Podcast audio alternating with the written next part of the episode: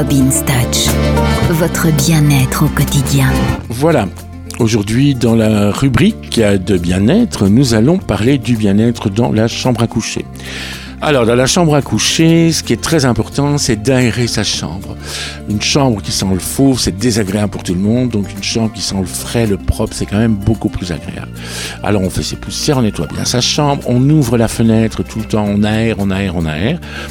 On ne met pas de chauffage dans la chambre à coucher normalement et on dort la fenêtre ouverte pour avoir toujours de l'air dans la chambre. Si vraiment il fait froid, rajoutez une couverture, deux couvertures, un plaid, mais surtout ne fermez pas la fenêtre, laissez l'aération. Si vraiment vous ne pouvez pas faire autrement et que vous avez fermé la fenêtre, le matin, pensez à l'ouvrir, coupez le chauffage. Normalement, jamais de chauffage dans la chambre à coucher, mais de nouveau, si, si vous avez un petit bébé ou un enfant en très bas âge. Sinon, vous évitez le chauffage dans la chambre à coucher. Mais si vous en mettez quand même, donc le matin, vous coupez le chauffage, vous ouvrez la fenêtre. Et là, on a l'aération qui commence. Alors, on va utiliser un peu d'huile essentielle, hein, puisque l'huile essentielle doit faire partie de notre quotidien maintenant.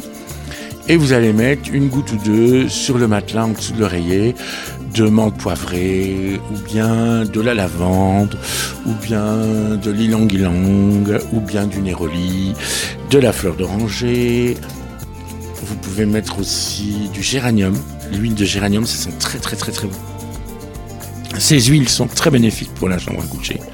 Et en plus de ça, euh, elles ont non seulement une odeur absolument agréable, mais elles sont aussi fonctionnelles. Donc euh, ça va vous détendre, ça va vous relaxer, ça va vous permettre un sommeil très profond, très agréable et très très très reposant. Euh, maintenant, ne mélangez pas les huiles. Soit vous mettez une, soit vous mettez l'autre, mais vous ne mettez pas tout en même temps.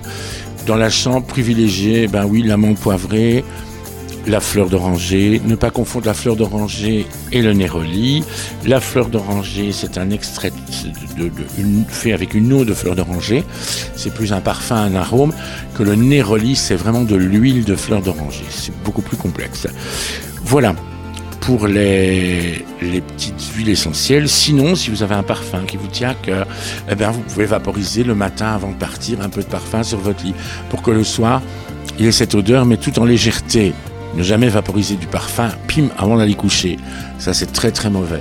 Mais on le vaporise le matin, au moment de sortir de la chambre, pour que toute la journée, ça puisse s'imprégner, aérer, diffuser, et surtout tout en légèreté et pas de fragrance qui agresse et qui pique le nez.